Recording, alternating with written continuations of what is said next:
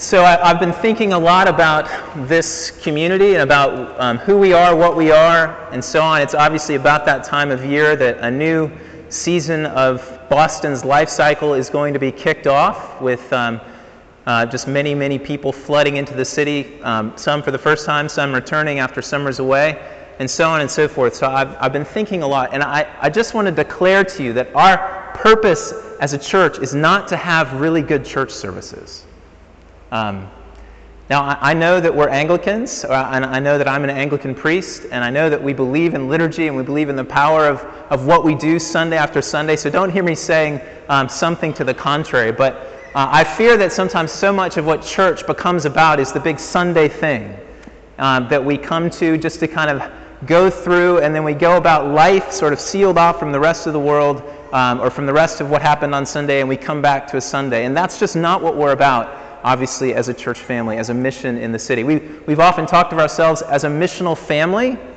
And, uh, and I would put to you that the, the number one thing that we want to do and to be as a community is a band of renegade missionaries in the city of Boston whose lives have literally been changed by the power of God in some uh, profound way and, and who are living not just Sunday from 4.30 to 7 or 3.30 if you come to pray or whatever time you leave, um, and, and maybe once in the week with a neighborhood group, but whose lives are literally um, filled with the Spirit in everything that we do, um, day in and day out, in, in, the, in the world, in the place, in the vocation that the Lord has called us to. So that's, that's, the, that's, the, that's at least my heart, I, and I, I really believe that heart is shared by, by many of us in this community, that God is calling us to something um, significant in Him that, that, that can't be contained by the structures that our common life take on together. It's bigger than that, it goes beyond that. We've often talked about a missional consciousness um, as a church family. What does it mean to have a missional consciousness, to live 24 hours of the day, seven days a week, um, as a servant, a faithful servant of Jesus? Saying, Lord, not my will, but yours be done. Let me give my life to you. Let me offer myself to you. Whatever you've got for me today, waking up in the morning, the first thoughts of our day, not, oh man, what do I have to get through today? But God, what do you want from me today? How do you want to use me today in, in the larger purposes of your kingdom and your work in this city and even in this church community? How do you want to use me? How can I, how can I offer myself to your services for, for, for this day? That's where we want to go. So, everything that we do um, from these formal services of worship where we come for word and sacrament to be fed deeply by God, by His Spirit, and, to be empowered, to be strengthened. I, I, I, I, knew a pastor once who said he wished that the pews were facing outward so that it didn't give the wrong impression that actually you're here, as we say at the end of the service, let us go forth into the world rejoicing in the power of the Spirit. Thanks be to God. Because we're, we're coming here not just to kind of feel good about being here, but to be sent back out there, to be, uh, to be faithful servants of Christ in the city of Boston in, in whatever way that God has called us. Now, each of us will do that uniquely, obviously, with our different giftings, different callings, and so on. So, where am I going? So, we're actually in Colossians tonight, in Colossians 1. Um, Paul is writing this letter to Colossae, to the church in Colossae. There's three passages up there. We're going to talk about hope tonight. But um, before I get to that, just Paul's writing this letter to these Christians.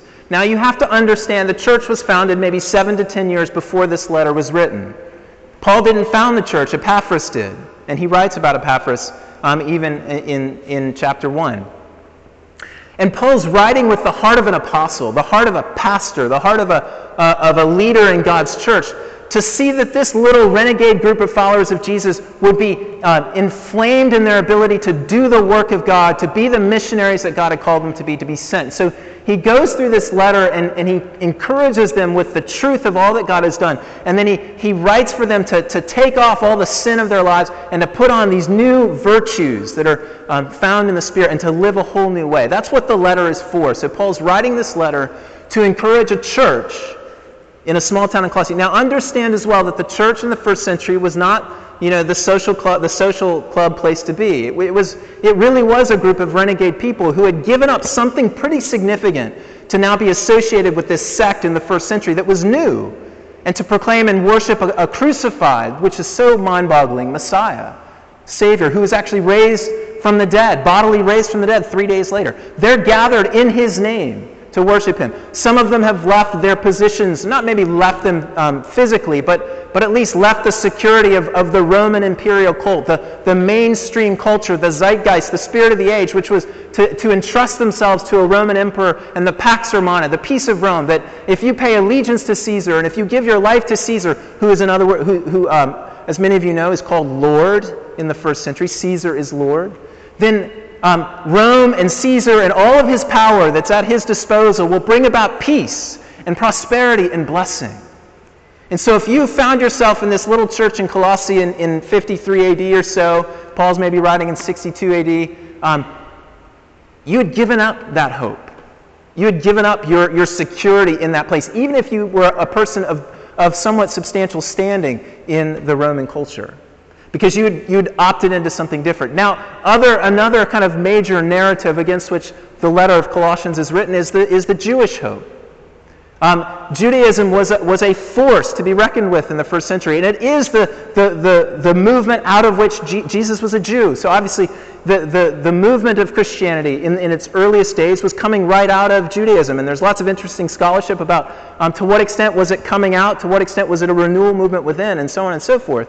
But the reality was, if you're a, Roman like um, authority, and you're looking out over the people that you rule, Jews have a known place in the Roman Empire. They're ancient, and in, and in the Roman Empire, ancient was good.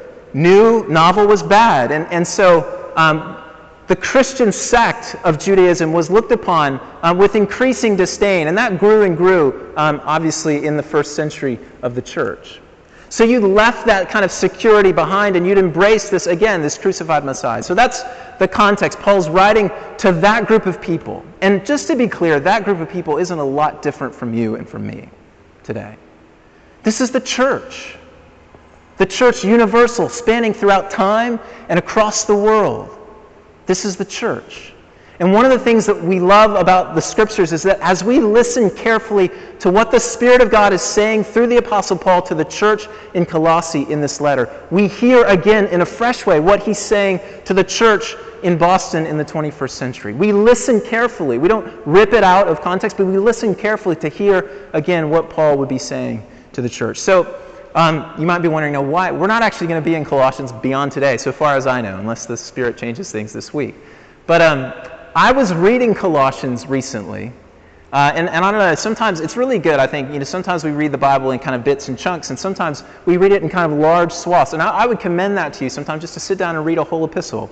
Um, it doesn't take very long, maybe 20 minutes to read the book of Colossians. And I, and I was reading through it, and it just struck me so deeply that as Paul's writing to encourage this first century early church church, that he, three times in the first chapter, he mentions this word hope.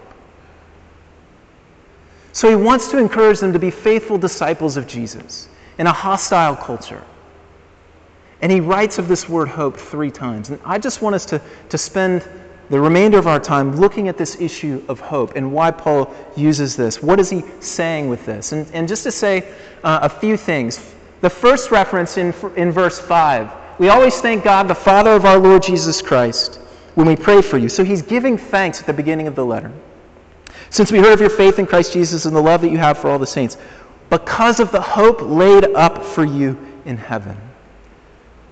In other words, the first thing that Paul's saying about hope is that hope is actually the foundation or the enabler of the faith and love that he's heard about and is giving thanks for.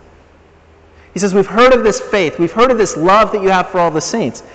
And he makes this causal connection. It says, It's because of the hope laid up for you in heaven. This hope which is the divine promises that are focused on the future and are stored up and waiting for the people of God, waiting to bring about new realities in the new age, the ultimate new age, the final shalom, the peace and the blessing that every single human being longs for and aches for in their heart, whether they know it or not. That's why some people buy MacBooks. You know? The thing that we long to fill, that's what we're longing for, is the ultimate hope that God has to bring about in the world. And he says to them in, in this um, first mention of hope that it's secure, it's laid up for you in heaven. Meaning that the hope that we have as Christians is not something, thanks be to God, that's dependent upon you or dependent upon me. It's not something that's, and sometimes we feel that way, don't we? We hear this vision to be a faithful missionary in the city of Boston. We, we, we sense this call, we get excited, and then all of a sudden we start running out with, with all of our little energy and strength. And then we trip up and we fall and we stumble and we do it again and again and again. And if this thing depended upon you and it depended upon me, it'd be a, a terrible piece of news for us. But the reality is, is that God is actually at work. And God is the one who secures the future that we place our hope in, that we trust in deeply. And that security in the hope actually undergirds the missional life in the present. I'll come back to that maybe at the end. So that's the first reference to hope. The second reference to hope comes later in verse 23. Um, in order to present you, Paul says, um, holy and blameless and above reproach before him, if indeed you continue in the faith, stable and steadfast, not shifting from the hope of the gospel that you heard. So here's that second mention of hope, not shifting from the hope of the gospel you've heard. The issue at, at play here in this section of the chapter is endurance, perseverance. Paul's saying, you know, you're going to be reconciled if you continue in this faith and perseverance. That's a biblical doctrine that we persevere to the end. Those whose faith is genuine do persevere. And he's saying the hope is the anchor, the hope is the grounding of that perseverance. So if you want to persevere, don't shift from the hope. Don't leave your hope in what God is doing and bringing and, and run after some kind of lesser hope, lesser thing in the present day. Because if you do, you'll probably begin to falter and to stumble and not to persevere. So hope grounds this, this ultimate end of perseverance, of faithfulness to death of the missionaries who follow Jesus. So it's the key to endur- endurance. And interestingly, in both of those first references to hope, what is hope linked to? Of this you have heard in the first paragraph, before in the word of the truth, the gospel. In the second reference, not shifting from the hope of the gospel that you heard. The hope of the church is linked to the good news, the good news that we have to offer to the world. If we don't have good news to give to the world, then we don't have anything to give to the world. If you don't have good news to give tomorrow in your workplace, then you, you don't have anything to give. It's this gospel. And, and so just in staying in first in Colossians 1, let me, let me say a couple things about this gospel. Just first broadly, the gospel is a declaration of what God has done in Jesus for the whole world, which includes you and it includes me. It's a declaration that's embedded in a story from creation to new creation. And it gives you and it gives me an identity and a depth of purpose and reality as we go out and live our lives in the world. So the gospel is this broad and comprehensive thing. But in, in, in Colossians 1, Paul pulls this thing together in, in two ways. And he says, you know, in, in, in um, later or in the middle section of chapter 1, he's, he's, he's just kind of praising God for what he's done. And he's saying, you know, may God um, give you all power that you could endure with patience and joy and give thanks to the Father who has qualified you to share in the inheritance of the saints in light. There's that future orientation. He's qualified you to share in the inheritance. He's delivered us from the domain of darkness and literally transferred us to the kingdom of his beloved Son, in whom we have redemption, the forgiveness of sins. One of the things about the gospel is actually the fact that, that we were stuck in darkness. We were stuck in going kind of nowhere. We were stuck on a dead end street in a dark alley with no future, no hope, no nothing. Now, note, Paul's writing to the Gentiles. They didn't even have participation in the Jewish covenants. They were kind of without God, outside on the edge. And that's a picture of where we were as well in sin. And so he's saying, you know, that this gospel is about you literally being taken out of one context and placed into a different one, placed into the, to the kingdom of, of his beloved Son. Um, this, this, this inheritance of the saints in light. So you've been literally transferred. And that's one of the realities that, that Paul points to, and forgiven and placed in this new place. And then the question is, well, okay, if we've been transferred, well, who in the world did the transferring? And that's where you get this great hymn about Jesus in Colossians 1, where the two things that come to the fore are Jesus is the firstborn of all creation. He's the one through whom, by whom, and for, for whom all things exist. So you weren't, you know, just brought in. Now think about it again. In, in, the midst of the first century, these guys have left the Pax Romana. They've left the kind of ruling power of the day, Caesar's Lord. They've jumped in with Jesus. Well, who's Jesus? He's the world's true Lord. He is ultimately the one through whom, by whom, and for whom all things were created. In other words, this little renegade group of people, your hope is anchored in the God of the universe.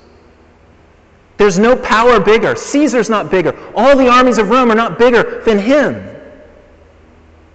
That's amazing, amazing news. And He's the one who grabbed you in darkness and brought you into light. He's the one who's transferred you from one place and put you in another one that has hope and a future. And not only is He the, the universal Lord over all creation, but then it says He's the firstborn of the new creation. He's the firstborn from among the dead. He's been raised again. So, this new life, this hope that we're looking forward to, is grounded in His resurrection and His reality. That's the one who's brought you into this new place of existence. That's the gospel that brings the hope. And you have a part to play. You have a, an, you have a right to this. You have an inheritance now in this, this hope, this future that God is bringing about. Um, a couple years ago, I was sharing about the call of Jesus on our lives to, to a woman who, who didn't really walk with Christ. And I, and I was just sharing that Jesus calls us to actually give up our lives, to die, and to then give our lives away. That's what he calls us to.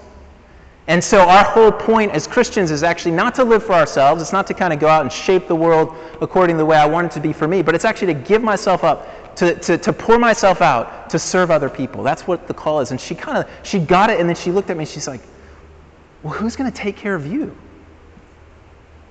This is a great question. You know, if you're spending your whole life kind of focused on loving and caring for others and, and trying to meet the needs of others and serving people um, with this radical commitment to following Jesus, who's going to take care of you? And that's one of the beautiful things about this gospel is that we now have God on our side. As the Psalms say many times, the Lord is our helper. God is on our side. And so he can and he will take care of us as we commit ourselves. And this is what we have a share in and have an inheritance in. So, what is this hope, ultimately? Um, Paul finally gets to that in verse 27 of chapter 1, um, up there for you. As he says this, this phrase, you know, he says, To them God chose, chose to make known how great among the Gentiles are the riches of the glory of this mystery, which is Christ in you, the hope of what? Of glory the hope of glory. Now, you might think, now what? I, I thought I was supposed to not kind of long for glory. Actually, you were made for glory. We were made for glory as human beings. We were created in the image of God, given a dignified place as His, uh, as his rulers, as His servants, underneath His authority in all of creation. We were made for glory.